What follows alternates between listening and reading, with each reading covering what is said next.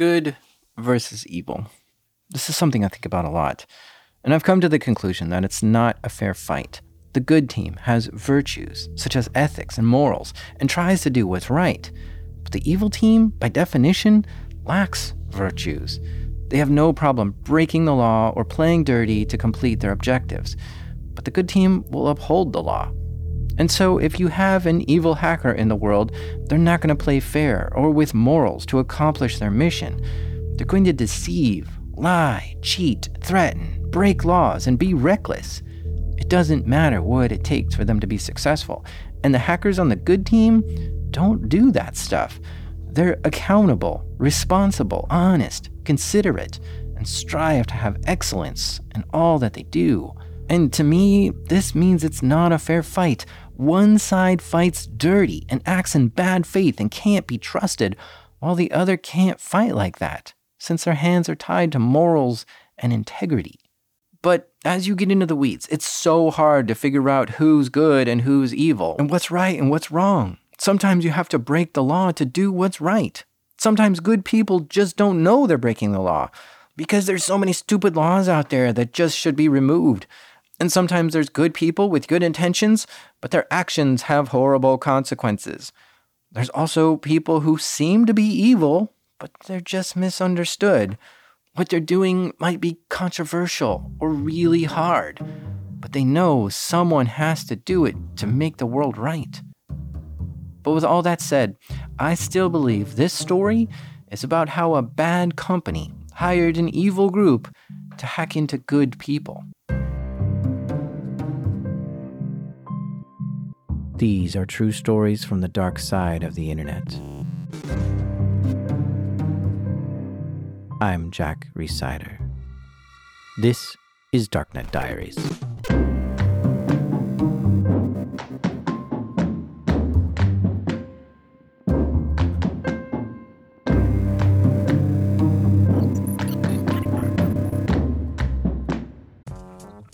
Support for this show comes from Varonis.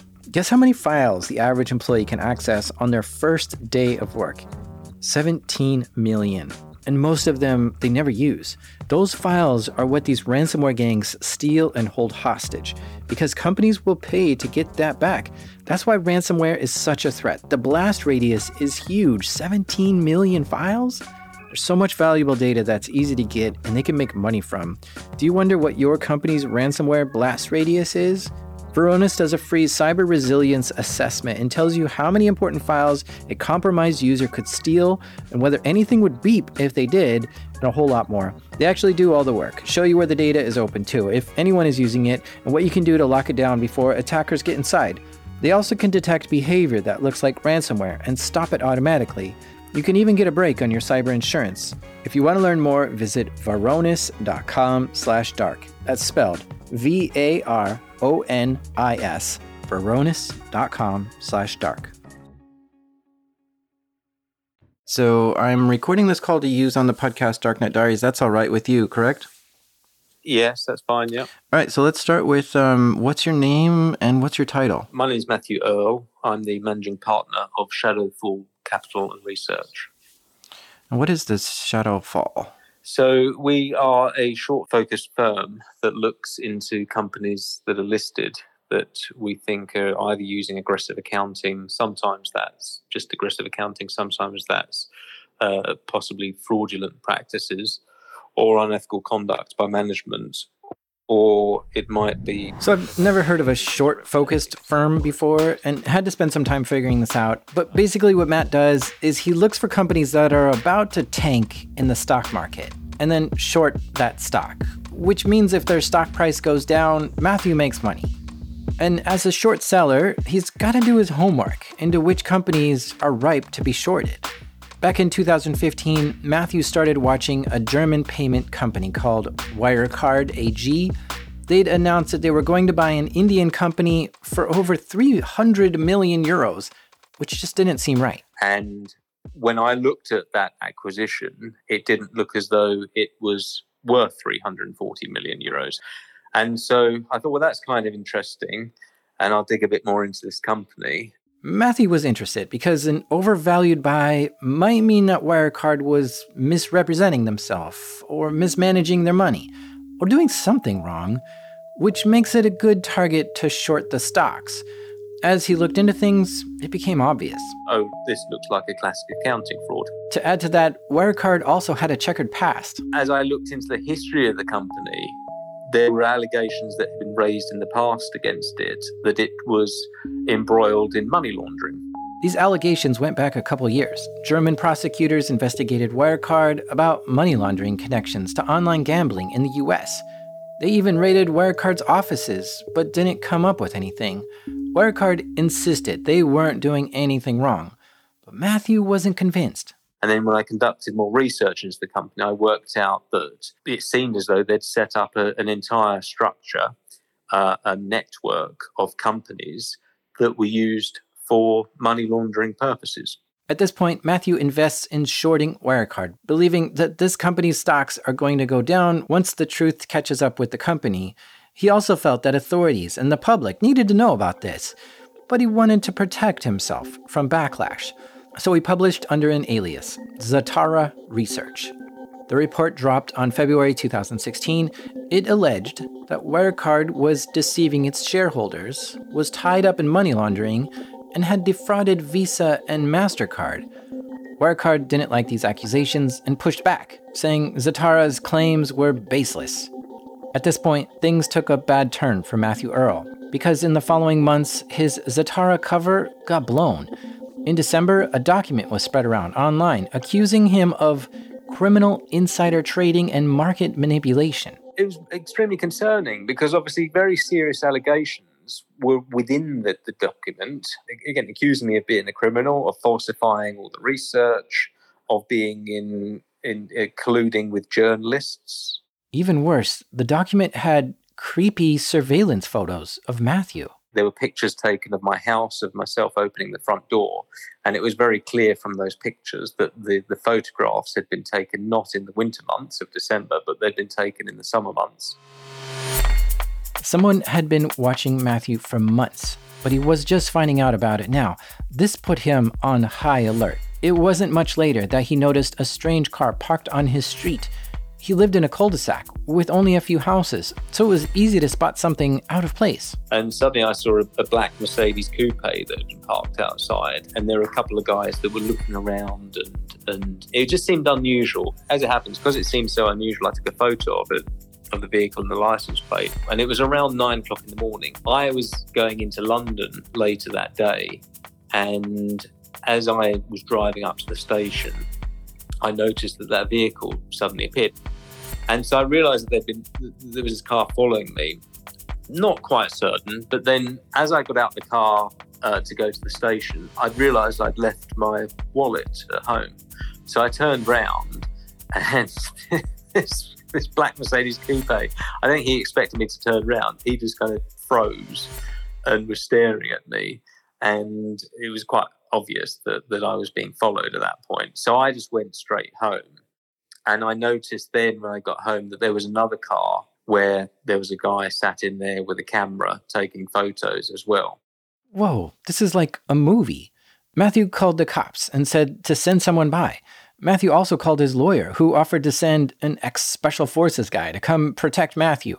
But Matthew turned him down. He wasn't excited that people were watching his house and his family, but he didn't feel like bodily harm was coming his way. It was just a very odd few days. And it got weirder. A couple of days later, two men from an investigative agency called Kroll showed up at his door. They asked me, they said, Are you Matthew Earl? I said, Yes. They said, Do you, you've got a strong interest in Wirecard, haven't you? I said, Well, I've written on the company. They said, Yes, but would you like to talk to us about it? And they were quite sinister and, and quite creepy, in fact. Matthew didn't want to talk to them about anything. And the two men let him know that they were there on behalf of Wirecard and gave him a letter. It was from Jones Day, a law firm representing Wirecard. Matthew says the letter accused him of collusion, conspiracy, defamation, libel, and market manipulation. And that was just the beginning. The surveillance and threatening letters continued for months. With the the sinister nature of the surveillance, what's their ultimate intention? Is it to intimidate just from a distance, or is it to to, to go further beyond that? I guess because I can tell you, it's not nice having car vehicles parked outside your house and being followed to the station. When I drove out with my children in the car, there were vehicles following me. Then uh, we had to have our uh, the, the school uh, have passwords put out with the school so that when we collected the children from the school that um, those passwords had to be given so that no strangers could take them. Um, had to have the police round. They took it so seriously with the surveillance that that our our home line was put on rapid response. So if we were to dial 999 your equivalent of 911 and even just hung up then the police would automatically send a, a response vehicle round. It was it was pretty stressful and and uh, and frightening. Certainly for the first couple of weeks. So, what was the what was the worst part of all this for you? I think it was the the uncertainty as to what they would do because obviously they'd gone to the lengths to to put me under surveillance to try to discredit myself. So it was well, would they be satisfied with that, or would there be anything else that they would would I, would there be any physical danger? On top of everything, Matthew started getting these suspicious emails. They were relentless and they came thick and fast. I mean, ultimately, over I guess three years, I received well over 3,000 emails. He could always tell that there was something a little bit off about these emails, but they were put together in a pretty convincing way. He got emails with links that looked like they came from his sister, he'd get a Dropbox link that supposedly came from his friends and family, and he'd get links to news articles about Wirecard. It was astonishing just how much information and detail they had in order to craft these emails that they were sending to me. Which surprised Matthew because he didn't feel like he had much of a social media presence. He was on Twitter, but didn't have Facebook or LinkedIn whoever was sending these emails clearly had an understanding as to what subject matters I was interested in, who my friends were, who my family were. There were so many emails coming in. At one point, Matthew was worried that one of his kids might pick up his phone and play a game and accidentally click on a suspicious link. It was, it was horrible, very stressful. And then ultimately, as time passed, it just became very frustrating because you'd think, well, why won't they ever stop? Just, just give it a rest, won't they? Um, and they didn't. That was the thing. Matthew believes that somehow he didn't click on any of the bad links. But who was sending these to him? He knew the Kroll investigators and Jones Day were with Wirecard, but were these emails from them too? Matthew showed them to his lawyer. They were amazed. They said that this level of sophistication within the emails was something they thought could almost be state sponsored. I mean, they said it was just unbelievable. It turns out Matthew wasn't the only person on the receiving end of these relentless hacking attempts. A journalist who had also written about Wirecard were getting these weird emails too. Matthew told this journalist he's getting the same emails and asked what to do, and the journalist suggested Matthew send the emails to Citizen Lab in Toronto, Canada. In the spring of 2017, Matthew got in contact with Citizen Lab and started showing his emails to them and by this point, Citizen Lab already had quite a case built on who might be sending these emails. So I called the researchers at Citizen Lab to get the story. I'm John Scott Railton. I'm a senior researcher at the Citizen Lab at the University of Toronto's Munk School. And with me is. And I'm Adam Hulcoop, a research fellow at the Citizen Lab. Citizen Lab is all about protecting free expression, transparency, and accountability on the internet. They put a real emphasis on helping defend human rights organizations and other groups from cyber attacks, people that might not be able to defend themselves. John says the primary focus is to understand digital threats against civil society. So, this is like threats against journalists and human rights defenders, opposition pol- politicians, and so on. And a big focus of our work is that these groups face the same kind of threats that are also pointed against governments and industry, but they usually can't pay for security. In my mind, you're you're superheroes because there are people who are desperately in need of help, and you're just going to help them free of charge. It's amazing what you do. It's absolutely an area of need. You'd be amazed at how many organizations are doing really important work around the globe, but are not really equipped to protect themselves. They're too busy protecting others. That's what made Matthew Earl a good fit with Citizen Lab. He was just one guy up against whoever was bombarding him with emails. Citizen Lab was able to step in and help. Adam says their work is rooted in open source intelligence, or OSINT. What is your, what is, I mean, are you a forensics person, a threat intelligence? Like, how do you know these techniques? I mean, I think that's just sort of the, the, that, that's the study of, of, of you know computer forensics of, of, these hacking techniques as as we've been doing this year over year and we, you know you, these are the things you learn these are the techniques and and tricks and investigative steps that you learn and you share in your community of investigators and and uh, and, and with your peers Citizen Lab takes their work seriously. Their research is evidence based, they're ethical, and work with the victims to compile evidence and build cases. They rely on victims sending them suspicious emails or infected machines, and also on publicly available data when building a case.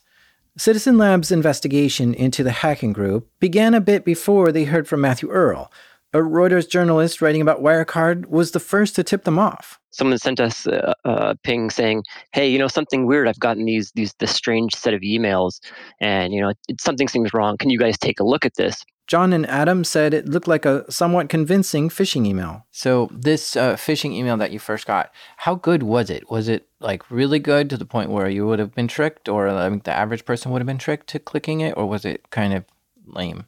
I would say it was like the kind of phishing email that winds up being statistically effective against a certain percentage of any base of users. I mean, uh, uh, Adam, what do you what do you, what do you think? Yeah, I would say it's very convincing. You know, I would say the majority of the of the examples that we examined, they really were um, copies of you know notification messages that that everybody gets uh, uh, on you know throughout the course of using the, you know the internet and communicating with friends and family. So these emails were meticulously crafted specifically for the target victims. That much was certain, and it seemed like all of the victims were involved with researching Wirecard and exposing Wirecard. So the question was were the hackers within Wirecard sending these phishing emails? Or who was behind this? And if you clicked on them, what would they do? We'll try to answer those questions after the break. Stay with us.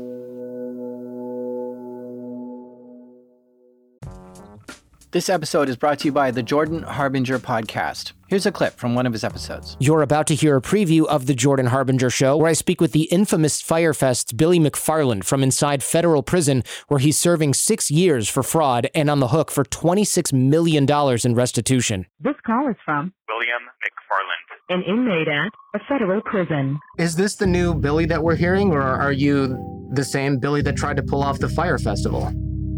When I think about the mistakes that were made and what happened, there's no way I can just describe it other than what the f- was I thinking? I was wrong, and I hope now that I can, in some small way, make a positive impact. Once you knew that the festival wasn't going to go as planned, why didn't you call it off? So, a lot of people don't know, but the decision to cancel the festival was made when I was told that three people had died at the event.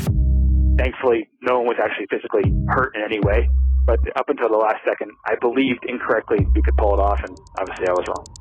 We had something called the urgent daily payments document. Essentially, it was a list of payments that we had to make that day, or else the festival couldn't proceed. In the couple of months leading up to the event, it went from a couple thousand dollars a day to a few million dollars a day, where I had to wake up at nine in the morning, find $3 million by noon, and then make the payments by four. You had a big vision. I mean, it was huge. And you got so close to something great that everyone wanted to be a part of, and people still want to be a part of it. I have to wonder if there's going to be a Fyre Fest version 2. I assume you wouldn't call it that, but are you thinking of doing something similar? If there's anything that makes you want to create and build and do, it's being locked in a cage for months or years. Are you going to come? For more with Billy McFarland, including lessons learned on the inside and his plans once he's served the time he agrees he rightly deserves, check out episode 422 of The Jordan Harbinger Show. The researchers at Citizen Lab got right to work investigating these emails. They created a sort of sandbox computer which let them click the link, a safe place to allow them to what they call detonate the link to see what happens. And when they clicked it, it took them to a site which asked for their login credentials. Adam says the page looked pretty legit. When you click that link, the, the phishing site you land on knows who's coming and they can preload that text and preload that screen to make it look like you know you, you've already been signed into your gmail just re-enter your password for us and that's the goal to get you to enter your password If these hackers could get the password to the victim's email, they would have access to the email and be able to read what that person was working on and what they're going to do next. And so that was the intention of these phishing emails.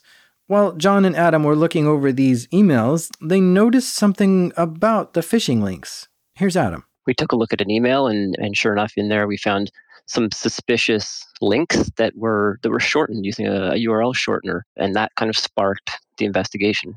Hmm. A good example of a URL shortener is tinyurl or bit.ly.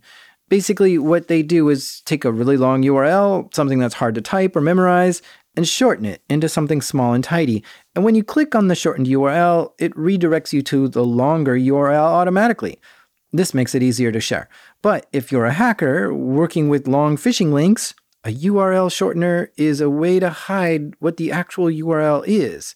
Because you might be hesitant to click on a website which is like in another country or has some weird domain, but people use bit.ly links all the time, so it's more common for us to see, and therefore we might click on it. John and Adam started to dig into these shortened URLs used by this hacking group. We started to, you know, peel them back and, and take a look. Okay, where does this shortened URL come from? Where where was it where was it residing? Fortunately for Citizen Lab, this hacking group didn't use a commercial shortener like Bitly.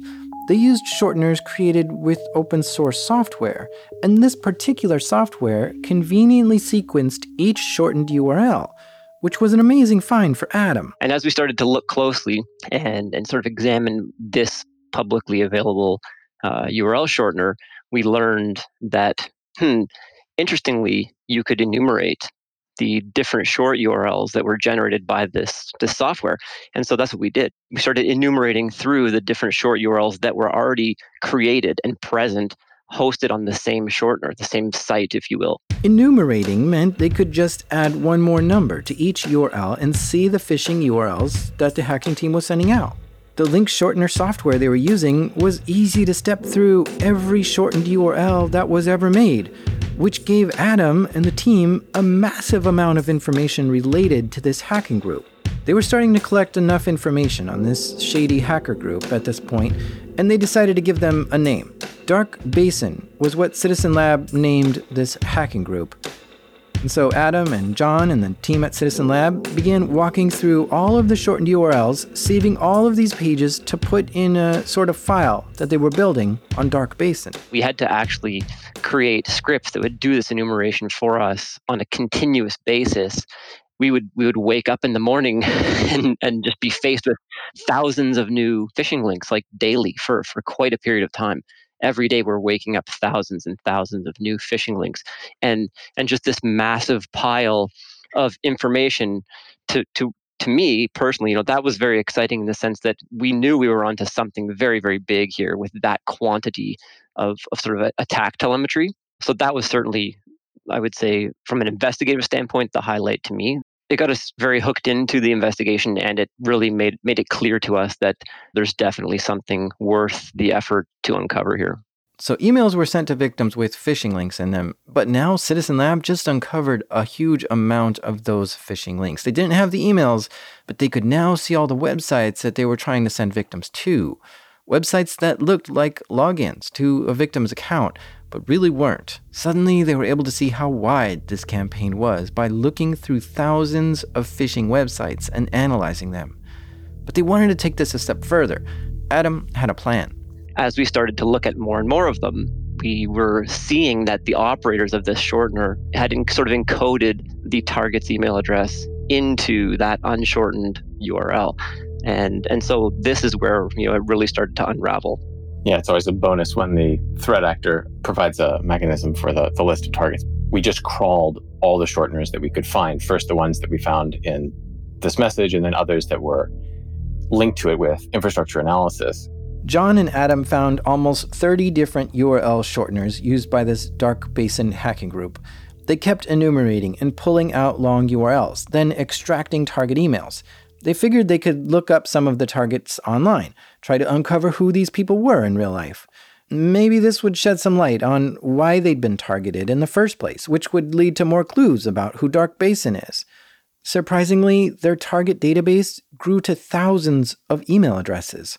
While one journalist and Matthew Earl were the victims that came to them with these emails to begin with, the team at Citizen Lab were uncovering that hundreds of people were actually being targeted by this same Dark Basin hacking group. And they could see that these hackers were targeting unique victims because email addresses of the victims were in the phishing URLs. Here's John. This very quickly gave us the sense of kind of like a massive scope of targeting. And we went through the same analytical dance that I think most organizations do when they find like a big threat actor, which is like, oh, this has got to be Russia, right? Like we found a government actor for sure because of all the targets. Because this was such a big hacking campaign, it meant that whoever did this had interests in people all over the world in many different sectors. And who would do that? Possibly a nation state actor. But you can't just say, oh, it's Russia without evidence. It's a decent theory, but we need proof. So they kept digging analyzing the targets, building maps and clusters, like where the targets were in the world and what kind of businesses do they work for? Like, are they all journalists or do they all work in tech or something like that? Any commonalities between targets can help paint this picture because then you start asking who would have an interest in hacking people like that? As we expanded out our digging, it became pretty clear that our targets were not just sort of the bread and butter of a nation state actor. And I just say Russia as a as an example, but it wasn't just, you know, energy companies, it wasn't just journalists, it was like people who appeared to be having like semi public divorces. Random people or people who owned like, you know, two people who owned like a uh, house building company somewhere. It became pretty clear that because of the kind of sheer variety of the targeting, it didn't make sense for this to be anything other than a bunch of different targeting requirements coming from very different kinds of players.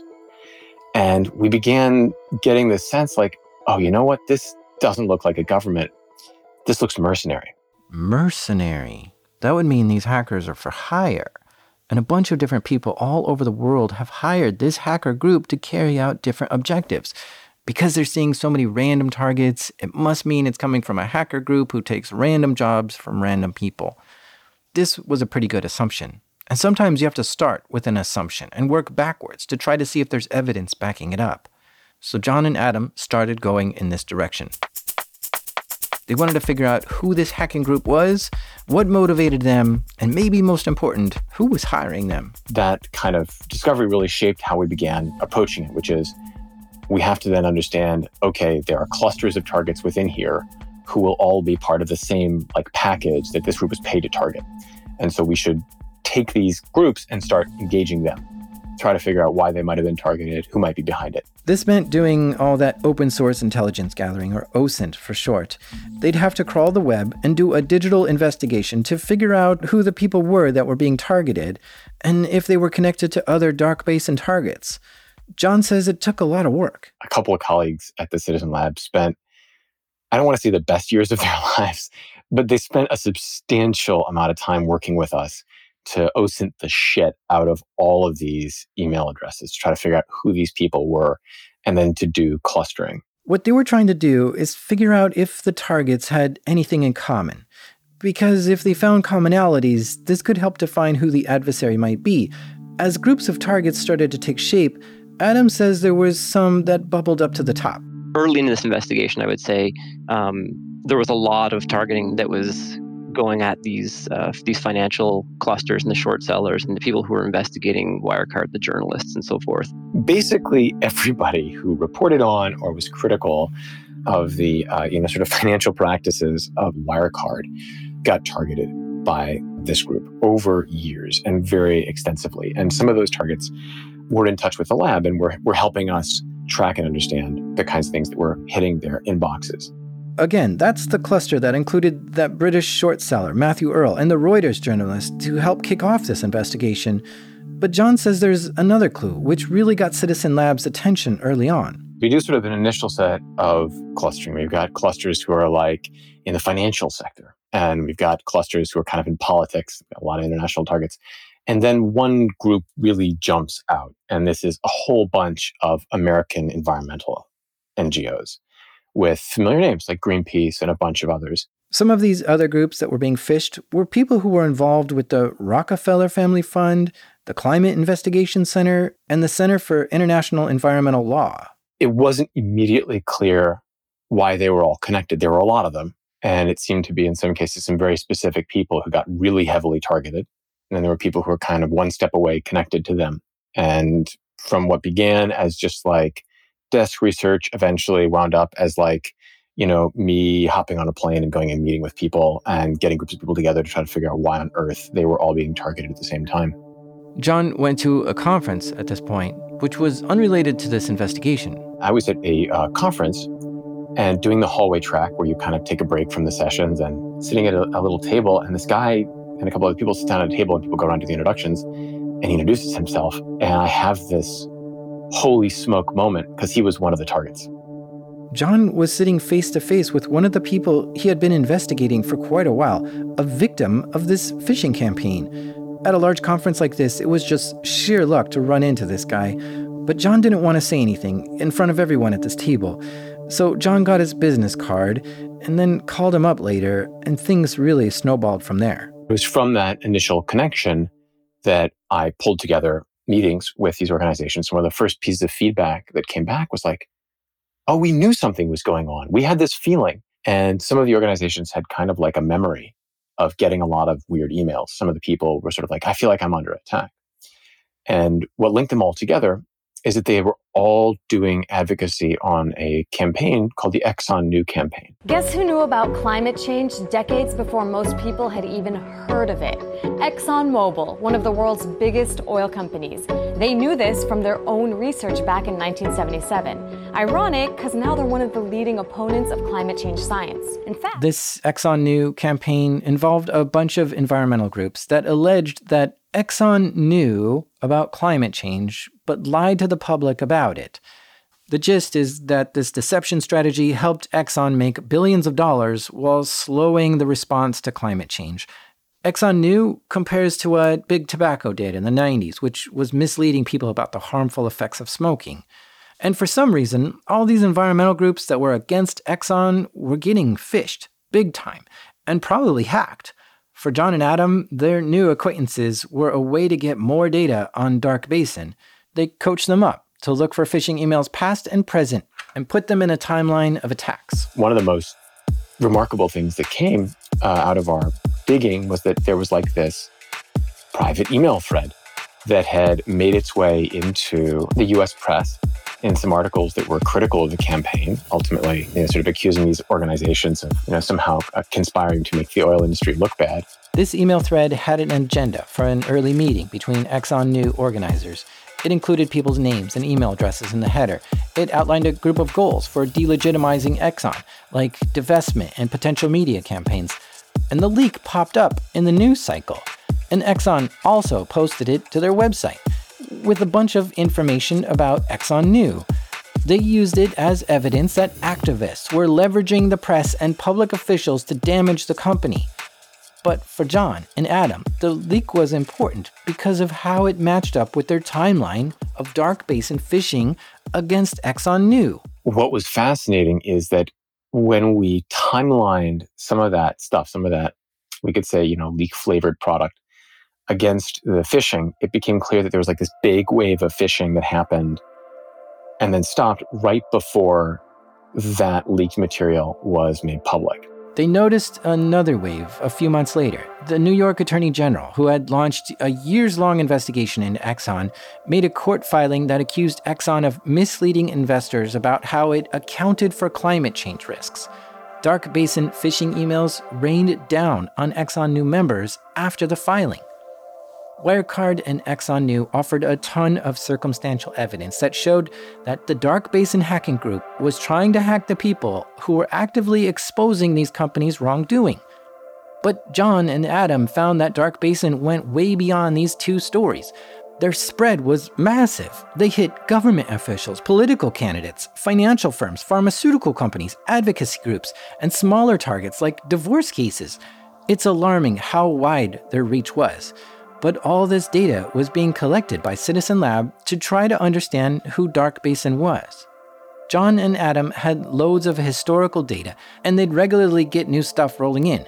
The trail was never really cold. There would be a moment where we'd just be like, oh man, we got nothing.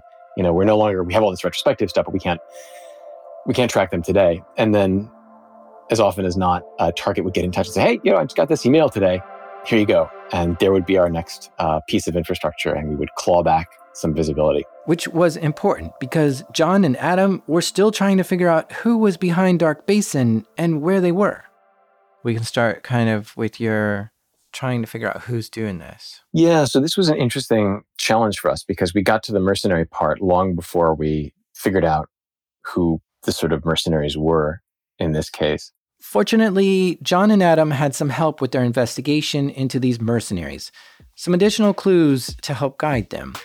They collaborated with Norton Lifelock, which is a security application, and they were also tracking Dark Basin, but they called this group Mercenary Amanda. And there was this other report from the Electronic Frontier Foundation. Back in 2017, EFF had identified an advanced spear phishing campaign that attacked internet freedom advocacy groups. The attackers sent out legit looking emails asking people to go to Google, Dropbox, and LinkedIn to log in and if they did, it would steal their login credentials. Sounds familiar, right? EFF figured out that whoever was running the attacks was probably working out of an office in a particular time zone. John says they saw that too. We began spotting all of these different things that started pointing to a particular player. The first thing that really clued us in was that the timing of the attacks appeared to fit the time frame of like India's time zone. India is a big country, but it only has one time zone, India Standard Time, which is GMT plus 530. What John and Adam saw was that the attacks happened within what would be a typical workday in India. And they also saw that India Standard Time was stamped into some of Dark Basin's phishing code. But some threat actors put in fake clues to throw people off. And so it's possible they faked the time zone in the code and purposely were active during business hours in India to hide themselves. But the Indian connection didn't stop with the time zone.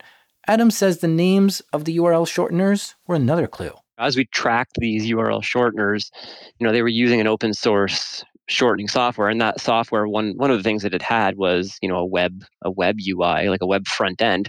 They have had given them titles and the titles uh, in, in several cases reflected you know things that have had cultural significance in in india. A couple were named after important events like holi and rangoli adam says they came across even more helpful information because dark basin didn't do much to cover their tracks. They left stuff out in the open sometimes we also were able to collect log files from the credential phishing websites right? They were they just left them there left them open. In these log files john and adam could see dark basin hackers running tests to make sure their phishing code worked.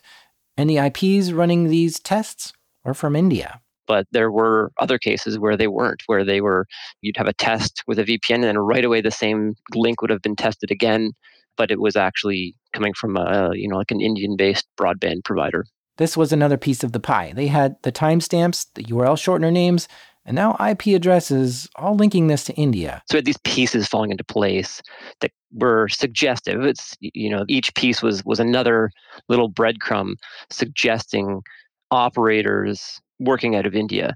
To me, at least, all this information Citizen Lab was collecting from their investigation was really impressive. I wouldn't have thought to try to enumerate the URL shortener, or even look to see if there were log files visible in the phishing websites.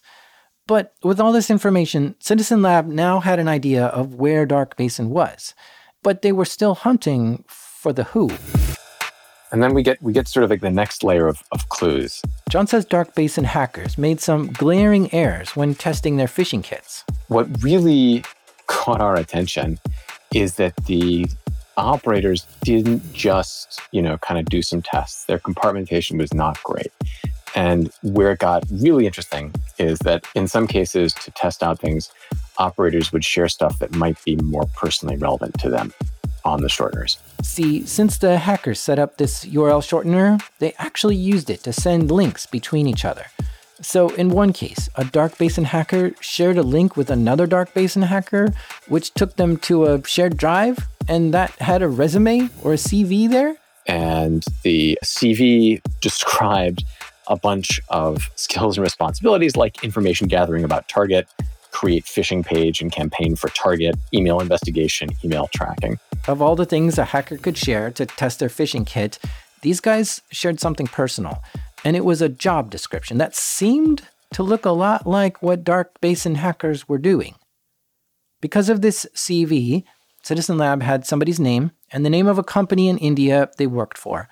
John looked the guy up. The guy, when we looked at him, listed his job description as a penetration tester for a company called Beltrox Infotech Services. And it didn't end there. We also found another person who also listed his employer as Beltrox Infotech Services, posting online on a message board. This other guy was offering up more than just a job description. He was sharing company secrets, pulling back the curtains. And he's like, hey, let me show you this cool technique that I've got. Look at these swank looking phishing pages that I've generated. And the screenshots included the infrastructure that belonged to this operation. These employees were evidence that Beltrox, a company based in New Delhi, was into phishing and probably hacking too. John and Adam dug deeper. Beltrox had a, a, web presence, and the web presence described them as doing penetration testing, certified ethical hacking, and also like medical transcription, and a couple of other kind of strange, strange activities. In the marketplace for email compromise, certified ethical hacking and penetration testing are unfortunately often used as code language for we'll hack inboxes for you. And we were never able to find out whether they actually did do medical transcription, but it seemed like kind of a clever front for their real activity. Was that real activity being Dark Basin a massive hack for hire mercenary outfit? John says Beltrox left a lot of incriminating info out there in the open. One of the things that made this investigation possible is that Beltrox was noisy and their people had a lot of stuff that were sort of publicly exposed. This meant that they would do things like post online. They had LinkedIn pages with likes and that often described exactly what it was that they did, like email hacking and penetration. So the LinkedIn profiles ranged a bit, but uh, some of the guys looked like they had been at this game for a while and they you know had like profiles pictures of like hacker types with sunglasses and binary streaming by in the background and uh, goofy email addresses with 007 in them and offering all kinds of wares and then others seemed a bit more professionalized it was very clear that some of the people who worked at Beltrox were offering what were clearly illegal services. This wasn't a case of a few bad apples on an otherwise innocent IT company. Beltrox's history of illicit activities went all the way to the top, to the guy running the show, Sumit Gupta. John says Sumit Gupta has a history in the hack for hire business. The owner of Beltrox has been indicted and uh, charged and is uh, currently a fugitive uh, from justice in the US, but not because of this latest case, but because there's an earlier set of cases where he was part of a group working with American private investigators to um, do exactly the same kind of activity. The prior case offers important insight into understanding Sumit Gupta, the work that Beltrox was doing, and where their clients were coming from. But to understand this, we've got to turn back the clock to 2012. It's a time before Norton Lifelock and Citizen Lab were tracking Dark Basin at all, and before the EFF reported about an advanced spear phishing campaign. Back in 2012, there were two competing American companies that sold nutritional supplements. One was named ViSalus and the other was named Ocean Avenue. Some of ViSalus's distributors had signed on with Ocean Avenue, so ViSalus sued, accusing the distributors of violating a non compete agreement, Amid the ensuing court battle, ViSalus hired two private investigators to look into Ocean Avenue. They wanted information to bolster their case, but things went a little too far. The private investigators hired hackers to break into Ocean Avenue's computers, which was totally illegal. One of the hackers was Sumit Gupta. These guys successfully got into Ocean Avenue's computers, but their operation came unglued. One of the hackers got cold feet and confessed to one of the targets. This led to a 2015 federal grand jury indictment, which named five members of the scheme and charged them with 10 counts related to conspiracy, accessing protected computers, and intercepting electronic communications. Everyone but Sumit, who was believed to be in India, pleaded out. The two PIs and their ViSalus contact were sentenced to probation. The hackers who had fessed up actually had a prior record and were sentenced to three years in prison and Sumit's case was turned into a fugitive criminal case. The FBI got in touch with their New Delhi branch, but Sumit remained at large. It's been eight years since Sumit was known to be involved in this hack for hire scheme with the ViSalus case. It seems like he's been busy too. Sumit has taken this model of working with private investigators to the next level. The PI thing is something John says they saw with Beltrox. One of the things that we kind of learned pretty quickly is that Beltrox and their people would kind of openly solicit online. One of the big audiences that they seemed to be targeting was American and like Western private investigators offering all kinds of email based targeting services with, in some cases, coded language, and in other cases, just saying exactly what they would do for you.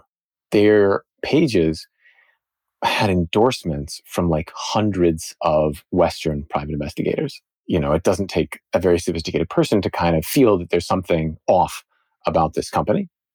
And so it led to this question like, why have all these private investigators um, vouched for this random Indian medical transcription slash penetration testing company. You'd imagine if a private investigator is hiring a, a bunch of hackers, they're not going to like splash it all over the place, which is why it was so interesting that private investigators did still feel comfortable vouching for these guys on LinkedIn. This was a big, loud clue, along with the others, that something wasn't right with this company, Beltrox.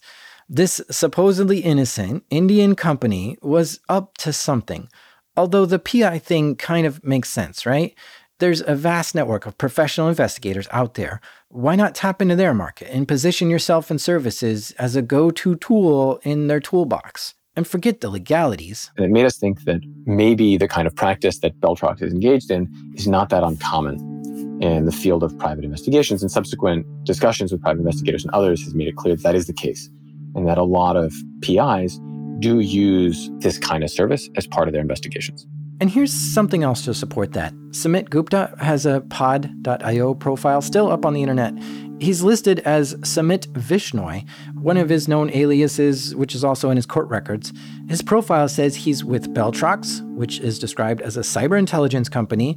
The clients he's interested in are private investigators, corporate lawyers, corporate investigators, corporate firms, celebrities, and politicians. There's nothing about medical transcription. It's pretty clear that he and Beltrox were interested in and hooked in with private investigators. But what remains unclear is who might have been on the other end of this client chain. Who hired the PIs? That's hard for Citizen Lab to say. The challenge for us is to apply the same level of rigor to all of our investigative pieces. And, you know, there are pieces that can be seen about these groups and pieces that are not seeable by us. For example, it's very likely the case that anybody who is a big company who hired Beltrox may have done it through layers. You know, maybe they hired a law firm who hired an investigator, who hired an intermediary, who hired Beltrox. We don't really know. And so it's very hard to make statements like so and so hired so and so, even. Um, and we want to be careful to get these things right. Citizen Lab doesn't have hard evidence on somebody like Exxon or Wirecard directly hiring Beltrox, or even having it done through a middleman. What they can see is that there were all these phishing attacks on sets of targets, and they have a lot of circumstantial evidence linking those attacks. You never know for sure when it comes to this, so all you can say is that you have a high confidence in your assessment. Our mental model for what goes on is that private investigators hire Beltrox to gain access to material that could then be used in all sorts of different ways. You know, it could be leaked to the press. It could be used in a legal dispute to apply leverage. It could be about figuring out an opposing party strategy in something political. And indeed, we, we think we sort of felt evidence of all those things. When looking at the big picture of this kind of hack for hire scheme, John says the motivations seem different than other types of attacks. What this really showed us was that there's a very large industry that does this, and that pretty much wherever you scratch, whatever vertical you're looking at, a component of the hacking that large organizations and you know small organizations face is this kind of stuff, which is different than ransomware. It's different than business email compromise. It's different than CEO fraud. It's just part of the complete breakfast of bad stuff that may be pointed at an organization. What's different about this from some of those other cases is that the motivations here do not appear to be primarily financial. They're not trying to get into bank accounts. They're not trying to trigger wire transfers. They're looking for, in some ways, an even more valuable commodity, which is a commodity that's directly beneficial to the adversary of a company, which is real different than, you know, kind of like a parasitic uh, commercial operation trying to steal a bunch of money.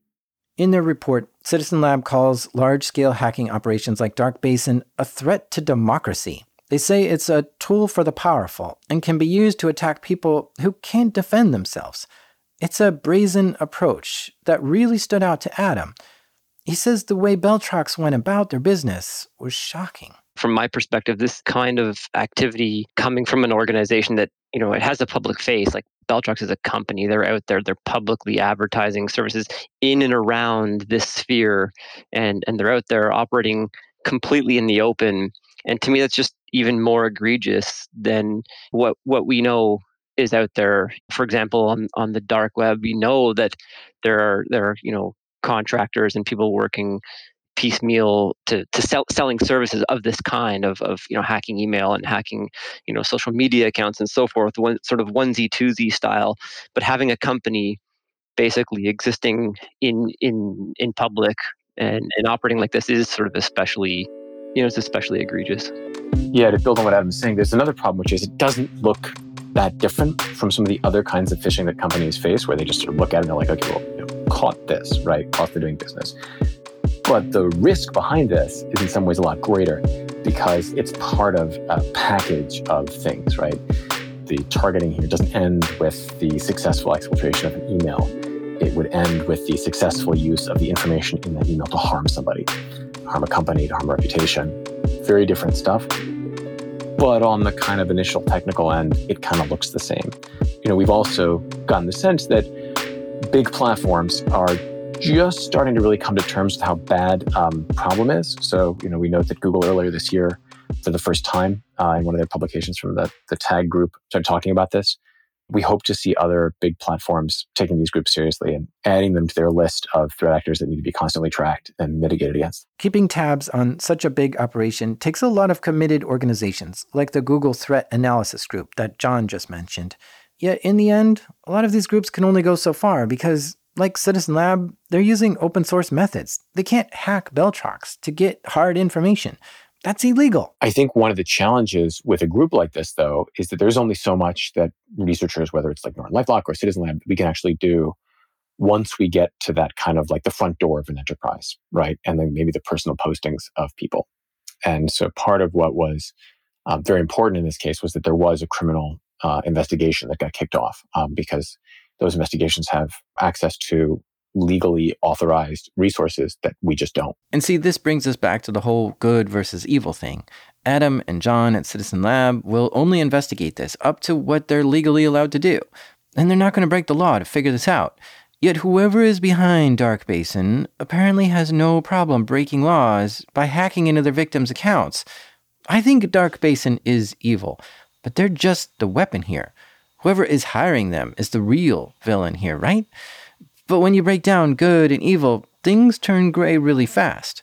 Because suppose Wirecard or Exxon did hire Dark Basin to spy on journalists and activists, the executives in those companies probably saw the journalists and activists as being the evil people, trying to wreck the company. So the decision makers were trying to protect the company they worked for because, in their eyes, the company is great and worth fighting for. And there's a lot of shareholders who also believe in the company. Ugh, I don't know. I'm trying to find a way that the evil side has an out here, but I'm struggling. I just don't see that whoever hired Dark Basin to hack people's accounts was acting in good faith or had any morals or integrity. Because if I saw activists or journalists exposing crimes my company committed and I felt that my company was great and worth fighting for, I think the right thing to do would be to investigate the crimes and to put a stop to them, repair what was done wrong, and not silence the news about it or threaten people just so I could keep getting away with breaking the law. At the request of some of the targets they were working with, Citizen Lab got in touch with the US Department of Justice, who started a criminal investigation.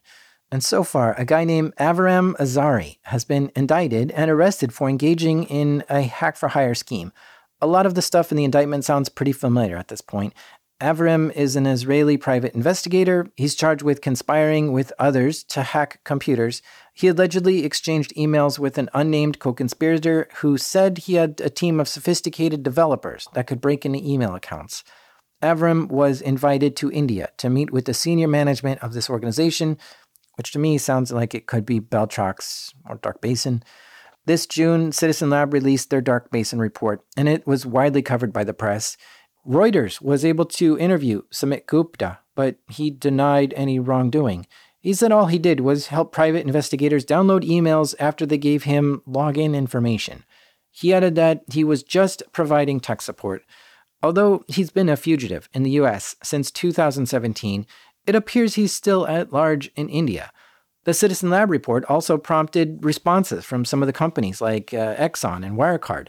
To be clear, the report didn't accuse them of anything.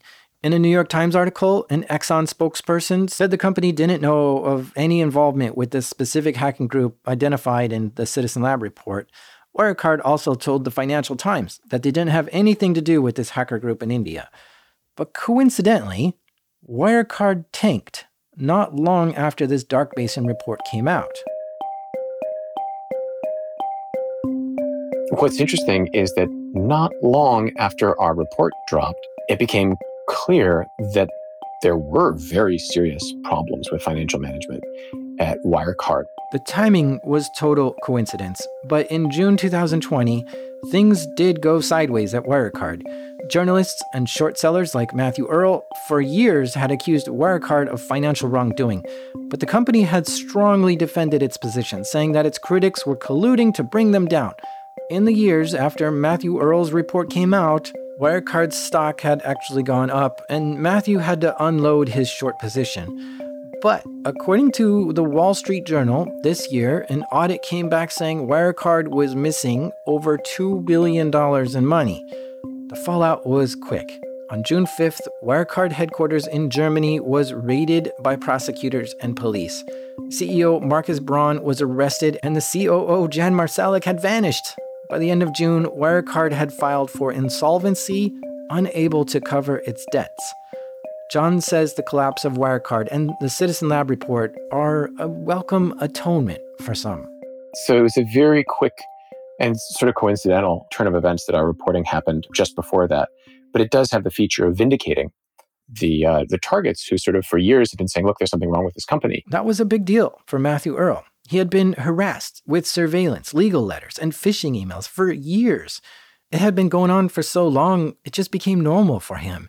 He was relieved when the Citizen Lab report came out linking the phishing to Beltrox. There was a vindication element to it as well. And also, it made it easier to tell people about this whole affair. Because if you were to tell someone that there's a German bank that's had you under surveillance for several years and they're operating, they've got a, they've got an operation where they're trying to hack into your email um, and discredit you, then you you sound a bit like a conspiracy nut. Whereas, despite the fact that it's all true, so if you've got a reputable organization such as Citizen Lab that is able to highlight this and to add credibility to to that, then that's incredibly helpful in able to in being able to tell people about it and describe your experience and know that actually, yes, it is true, and you, you haven't made it all up.